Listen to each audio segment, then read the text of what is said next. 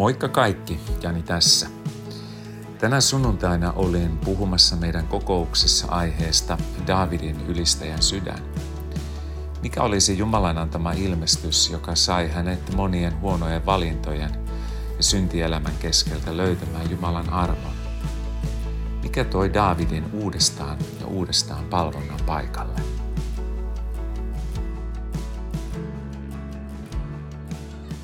Kuudelta pitäisi lopettaa, niinkö? Okei. Okay.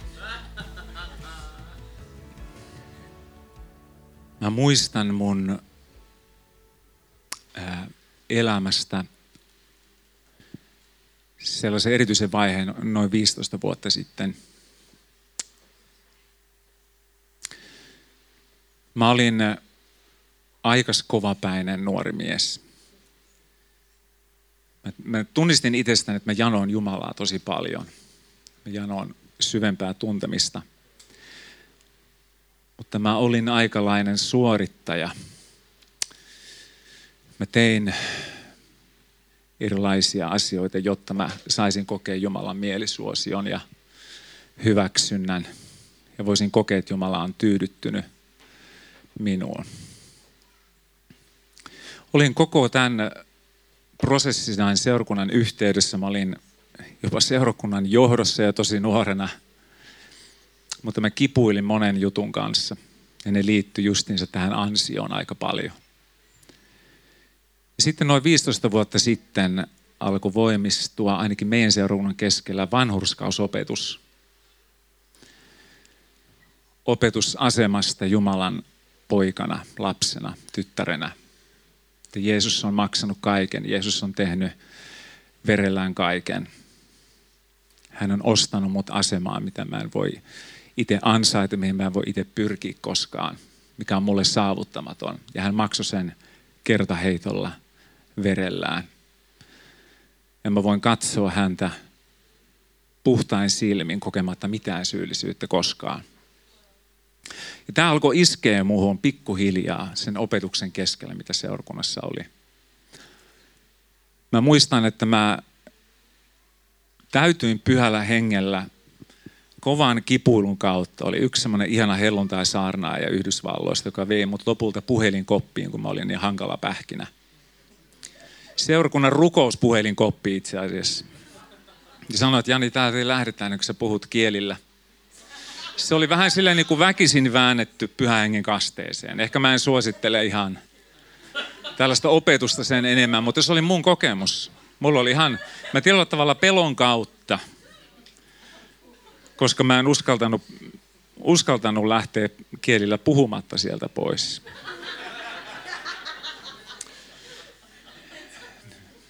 Jotain siis varmasti siis antautumisen tasolla sydämessä tapahtui, koska mä oikeasti täytyin pyöllä hengellä. Mutta hyvin erilaiset on iskän tiet pojille ja tyttärilleen. Mutta 15 vuotta sitten tilanne oli ihan toinen. Yhtäkkiä mä aloin kokea niin voimakasta lepoa poikuudessa, että mä aloin tunteen Jumalan. Mulla oli semmoinen aikajakso, että kun mä laitoin pääni tyynylle – niin mä tunsin Jumalan läsnäolon sateen koko ajan mun päällä. Kun mä nousin aamulla ylös, mä tunsin Jumalan sateen mun pään päällä. Se oli melkein mitä tahansa mä sanoin kelle tahansa, mä aloin tuntea Jumalan läsnäolon mun pään päällä. Asiat, mitkä mulle oli ollut merkityksellisiä siihen saakka, kuten se, että mä oon arvokas. Mä oon kunnioitettava. Mun sanat on oikein asetellut me niin kuin, mä oon niin kuin viimeistelty käytöksissä, niin ne alkoi menettää merkityksensä sen rinnalla. Että yhtäkkiä mä vaan tuntee Jumalan läsnäolon niin voimakkaasti. Mä saatoin mennä palvelemaan seurakunnan eteen just esimerkiksi tällaisessa tilanteessa ja mä en kyennyt puhumaan. Tai sitten mä itkin koko saarnan ajan. Tai sitten oli tilanne, jos mä nauroin koko saarnan ajan. Yksi saarna oli lattialta käsin niin, että mä vaan makasin selällä ja mulla oli mikki näin. Ja... Mä muistan esimerkiksi sellaisen tilanteen, jossa mä olin valmistautunut pyhityssaarnan pitämiseen. seurakunnalle, joka mielestäni tarvitsi pyhitystä. Ja mulla oli niin kuin tiukat raamatun lainit varattuna. Mä olin makuhuoneessa ja mä nojasin siihen makuhuoneen seinään mun sängyllä ja mä valmistauduin tähän aiheeseen. Etsin kohtia Jumalan pyhyydestä.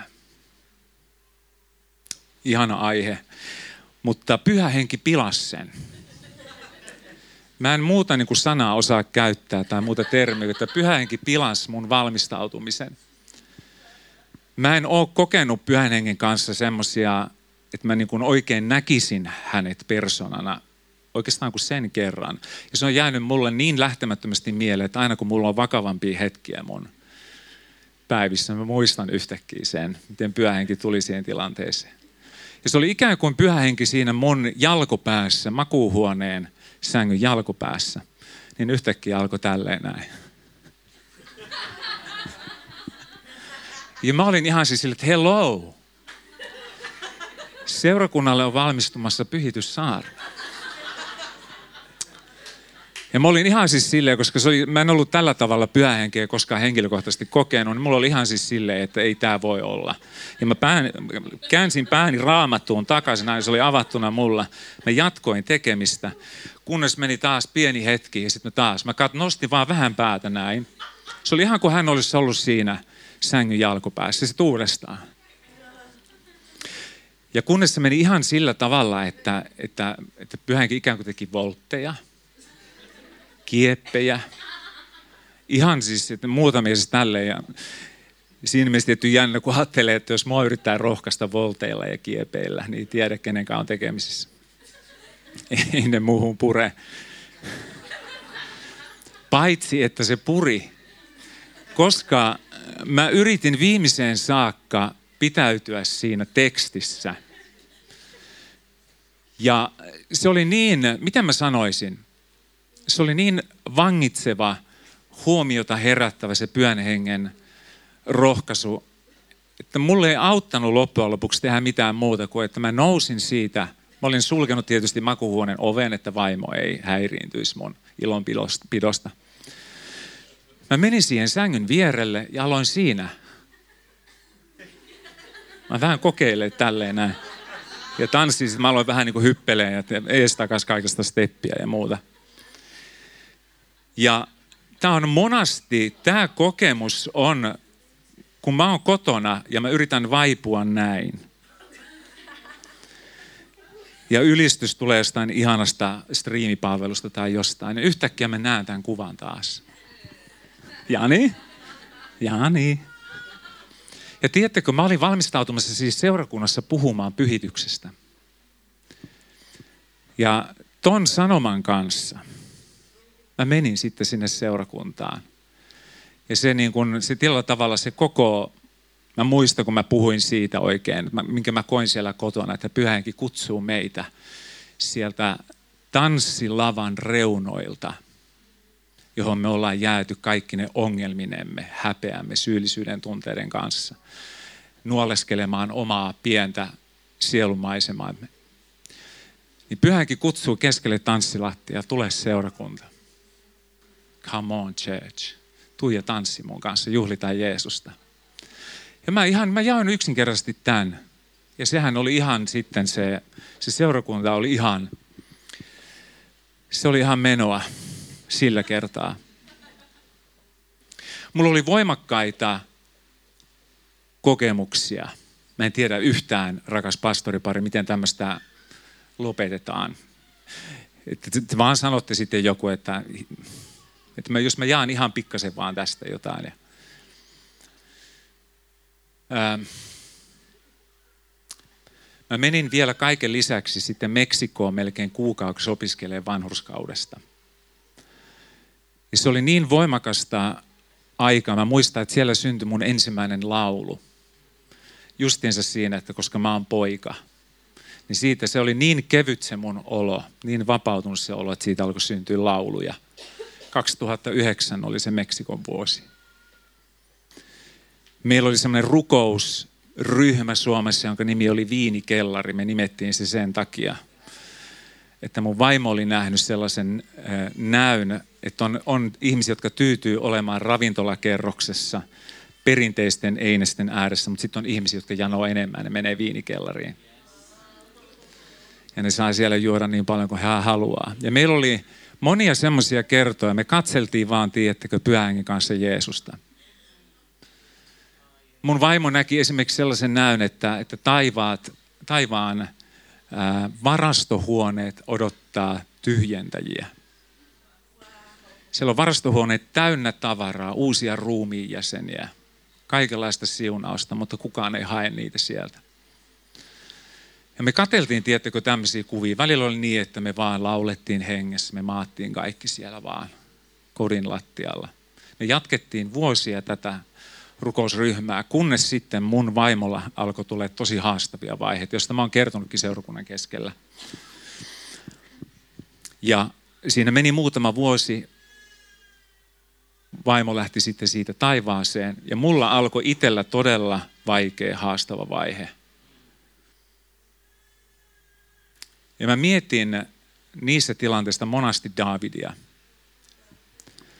Ajatella Davidin lähtökohdat. Hän oli ehkä 15-16-vuotias paimenessa.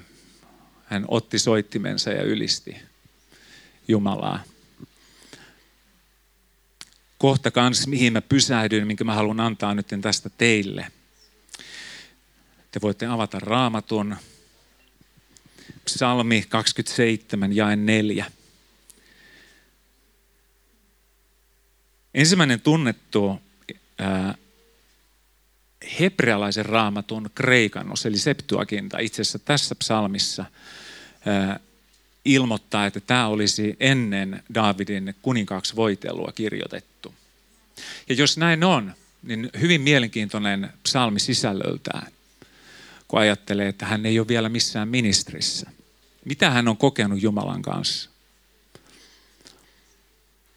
Ja ajatelkaa, mä, mä kaivelin mun muistiinpanoja muutama kuukausi. Heinäkuussa 2016, muutama kuukausi mun vaimon pois nukkumisen jälkeen, niin mä olin uudestaan ottanut tämän raamatun paikan ja kirjoittanut mun muistiin. Mulla oli tosi vaikea vaihe, että mulla oli vaikea niin kääntyä mihinkään niihin muistoihin edes tilanteisiin, missä mä olin kokenut vahvasti Jumalan. Mutta näköjään täällä heinäkuussa 2016 mä oon ottanut tämän Daavidin kanssakäymisen Jumalan kanssa esille. Koska realiteetti on se, että vaikka mitä David kävi myöhemmin läpi, me tiedetään hyvin paljon hänen elämästään, kipuilustaan, synneistään, niin mä uskon, että monasti se asia, joka sai hänet jatkamaan, oli paluu alkuun. Oli paluu näihin kohtaamisiin Jumalan kanssa, jossa mä uskon, että hän on myös nähnyt Jeesuksen.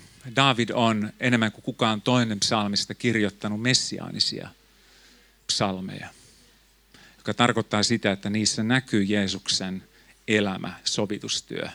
Mä uskon, että hän on maistanut jotain, ja jonka hän on varmasti omassa ilmestysmaessaan halunnut tuoda koko kansalle koettavaksi. Koska siellä ei ollut enää mitään verhoja. Hän halusi, että ihmiset, hänen kansansa kokee sen, mitä hän on kokenut.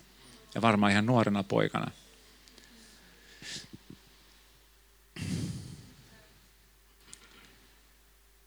Yhtä minä rukoilen Herralta, sitä minä pyydän. Ajatelkaa mikä sydän. Että saisin asua Herran huoneessa kaiken elin aikani. Katsella Herran suloisuutta. Tutkistella hänen temppelissänsä.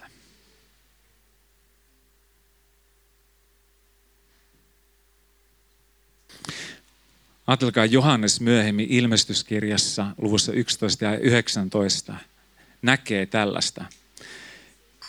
Jumalan temppeli taivaassa avautui ja hänen liiton arkkunsa näkyi hänen temppelissään. Onko mahdollista, tämä yksi päivä mietin tätä, onko mahdollista, että David jo vanhan liiton aikana, koska hänen sydämensä kaipasi niin, hän vietti aikaa niin Jumalan kanssa, halusi nähdä hänet, että hän olisi nähnyt välähdyksen tästä samasta.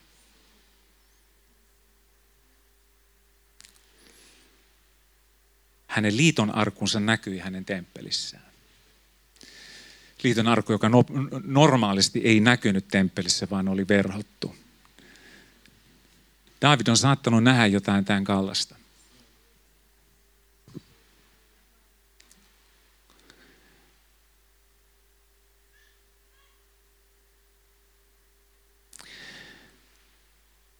Se mikä, mä just vähän tässä, kun kello on minuuttia vaille kuusi, niin vähän tota niin, mietin niin kuin minkä suunnan mä voin vielä –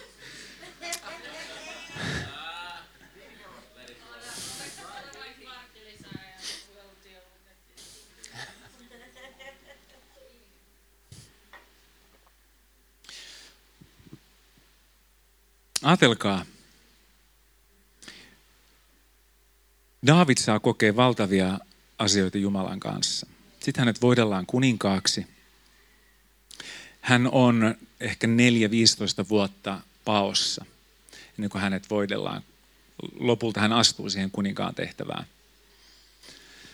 Ja heti ensi töikseen hän tekee ihanan asian, hän tuo sen liiton arkun takaisin Jerusalemiin, mikä on koko Saulin hallintokauden ajan ollut jossain ties missä, eikä Saul välittänyt siitä. Ja hänen kuning, kuningasaikansa alkaa tosi loisteliasti, hän on voittoisa sodissa.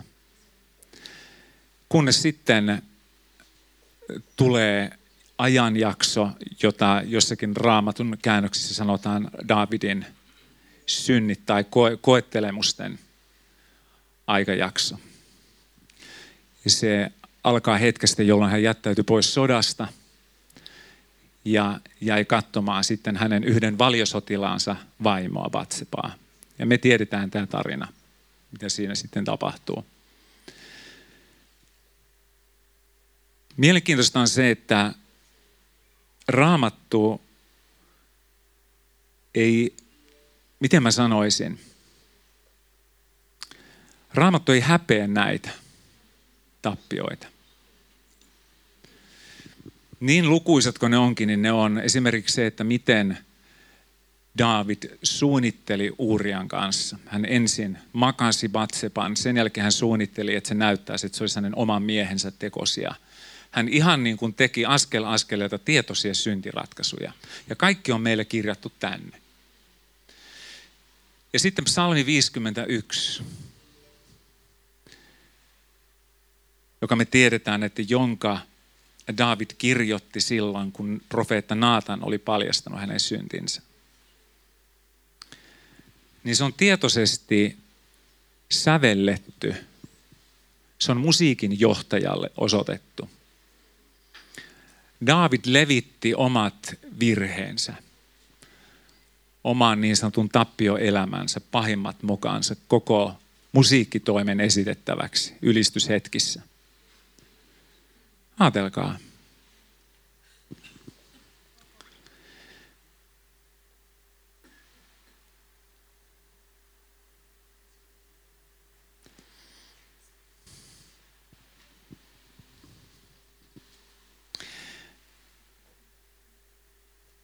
Mä uskon itse asiassa sen, että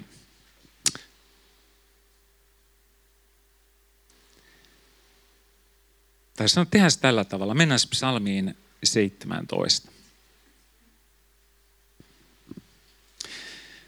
Ehkä tämä on se ihan, ihan ydin, mitä mä haluan Davidin elämästä, hänen ilmestyksestään jakaa. Koska tämä on, tämä on tehnyt muhun ihan, tämä on yksi niitä isoimpia, sanotaan yksittäisiä raamatun kohtia, jotka on mullistanut mun henkilökohtaisen elämän. Sen takia mä haluan tämän aarteen jakaa teidän kanssa. Ja tästä syntyi itse asiassa, olikohan mun toinen laulu. Olen isäni kaltainen. Mä uskon itse asiassa, että se ilmestys, jota David kantoi suhteessa Jumalaan, suhteessa siihen, että hän näki edeltä Jeesuksen sovituskuoleman. Että hän näki, mitä Jeesuksen vuodattama veri tarkoittaa tulevina aikoina. Mä uskon, että se aseman kokeminen jollain tavalla. Hän, hänen rukouksensa psalmissa 50 oli, 51 anteeksi, oli se, että luo minun puhdas henki, puhdas sydän. Siinä itse asiassa luomissanana on jotain, mitä on käytetty ihan raamatun alussa, kun luotiin tyhjästä jotain ihan uutta. Hän tiedosti jollain salatulla tavalla, että on olemassa sydän, joka on luotu tyhjästä. Ja mä tarvitsen Jumala tämän. Ei riittänyt vaan, että synnit peitetään. Tarvii kokea olevansa poika. Olevansa puhdas palvoma. Ja todellinen palvonta, ihana seurakunta, se oikeasti syntyy siitä tietoisuudesta. Antautunut palvonta syntyy sydämestä, joka kokee voimansa olla Jumalan läsnäolossa mitään syyllisyyttä kantamatta. Täysin puhtaana. Koska muuten aina palvonnassa on jotakin, mitä tehdään, jotakin, jotain raivataan. Mutta sydän, jonka ei tarvitse tehdä enää mitään, koska Jeesus on maksanut niin kalliin hinnan. Se ei voi muuta, kun se lähtee lehahtain ilmaan sisimmästä se palvonta. Ja psalmissa 17, onkohan tämä itse asiassa viimeinen jae, muistaakseni. Täällä sanotaan näin, että minä saan katsella sinun kasvojasi vanhurskaudessa. Herätessäni ravita itseni sinun muotosi katselemisella.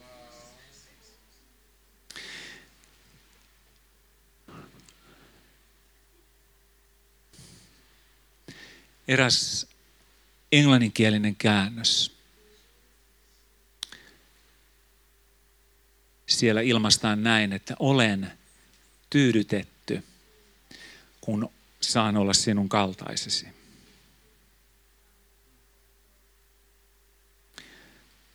Ja eräs toinen, nämä on ihan luotettavia raamatun käännöksiä. Sanotaan, että kun herään, niin sinä paljastat itsesi minulle. Mä uskon, että David kantoi ihmeellistä ilmestystä siitä, että kun uudesti syntynyt ihminen, kun ihminen uuden testamentin aikana uudesti syntyy, niin hän herää Jumalan kaltaisena. Ja koska hän herää Jumalan kaltaisena, niin Jumala voi paljastaa itsensä hänelle. Meidän meidän suurin tarve, mun ja sun suurin tarve, ei ole koskaan palvelutarve. Vaan se, että mä voin levätä siinä, että ei ole mitään syyllisyyttä enää. Ei ole mitään häpeitä enää.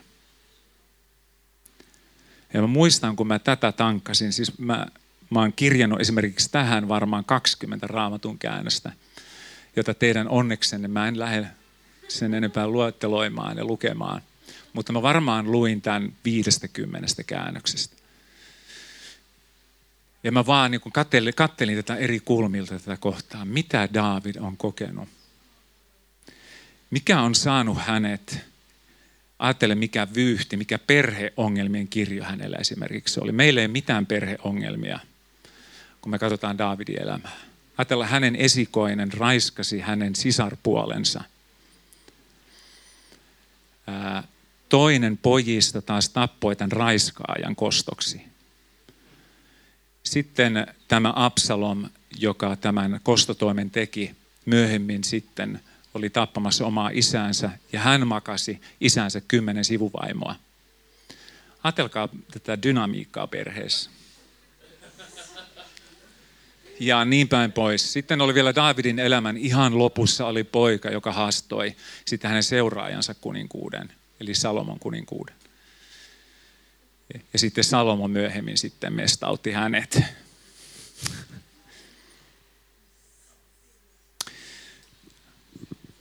Mutta jotta siis meidän laskeutuminen ei edes näihin kuviin ja tunnelmiin, niin tämä oli vaan se, että hän koki paljon, hän teki varmasti ties, ja nämä kaikki on meillä kirjattuna sanaan, mitä hän mokasi teki. Mutta se, mikä hänet aina nosti ylös loppujen lopuksi, oli paluu tähän. Mä uskon, paluu tähän ilmestykseen.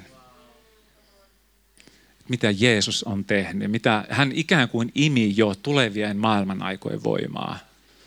Sitä Jeesuksen sovitustyötä omaan elämässään, se näkyi hänen elämässään palvelutyössä. Mä luen teille vielä ton laulun sanat, joka syntyi mulla.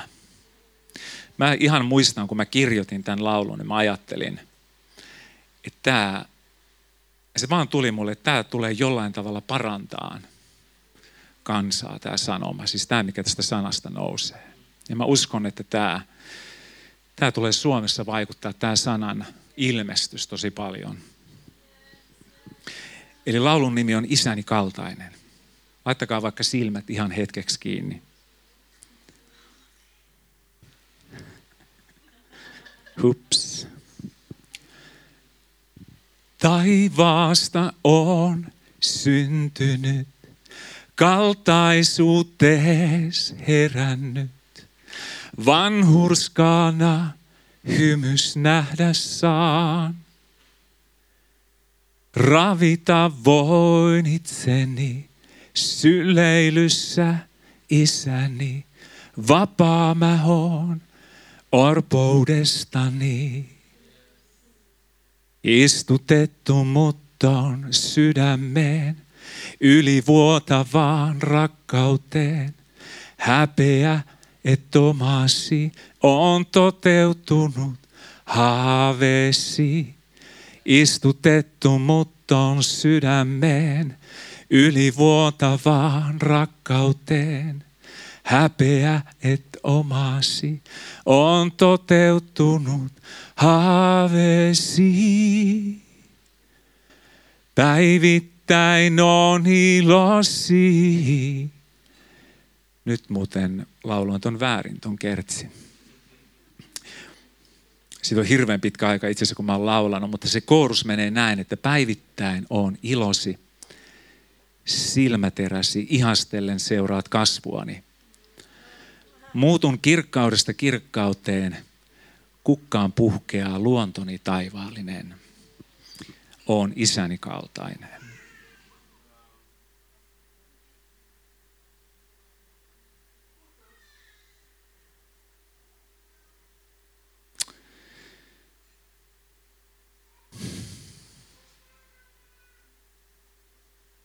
Wow.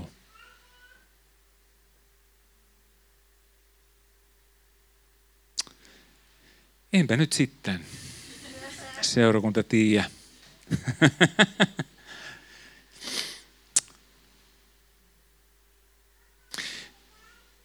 Se, minkälaiset vaiheet tässä itsellä mulla on ollut viime vuosina, on vienyt mut omien kokemusten mukaan tosi semmoiselle pienelle poikasen paikalle. Ja mun suurin, minkä titteli, minkä mä omistan tällä hetkellä on isän poika. Ja joskus mun vaimoni sanoi, että sä semmoinen vesseli. Ja mun mielestä isän vesseli on ihan yksi parhaita,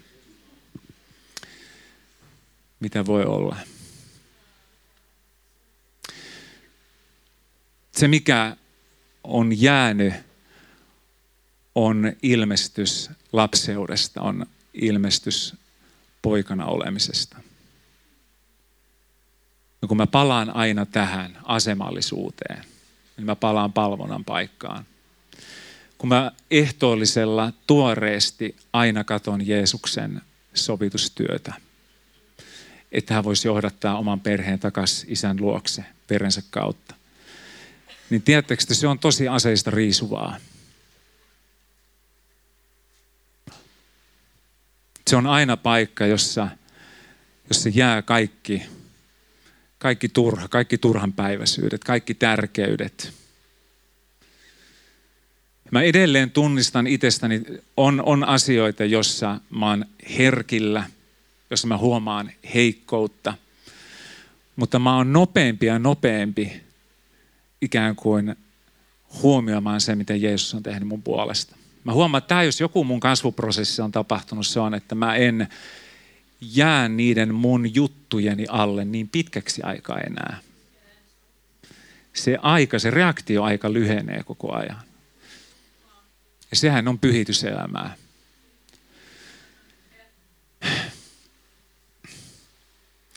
Mun unelma on se, että se on semmoinen tuhannesosien tuhannesosa, kun mä vellon jossain – ja sitten yhtäkkiä taas, jes, Jeesus.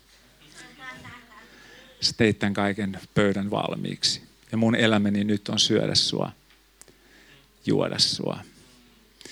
Ja kun mä syön ja juon, niin mä pysyn sinussa. Ja sinä pysyt minussa.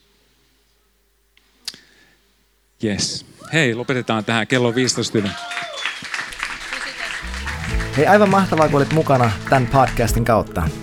Toivottavasti tämä opetus oli sulle siunaukseksi ja sä sait lisää eväitä, kuinka seurata Jeesusta sun koko sydämellä. Sä löydät meidät netissä northwind.church osoitteesta. Sieltä löytyy kokousajat, tavat tukea tätä podcastia ynnä muu, ynnä muuta. Ja totta kai Instagram, northwind.church sekä nykyään myös YouTube samalla osoitteella. Kiitos kun olit mukana ja nähdään taas ensi kerralla. Moi moi!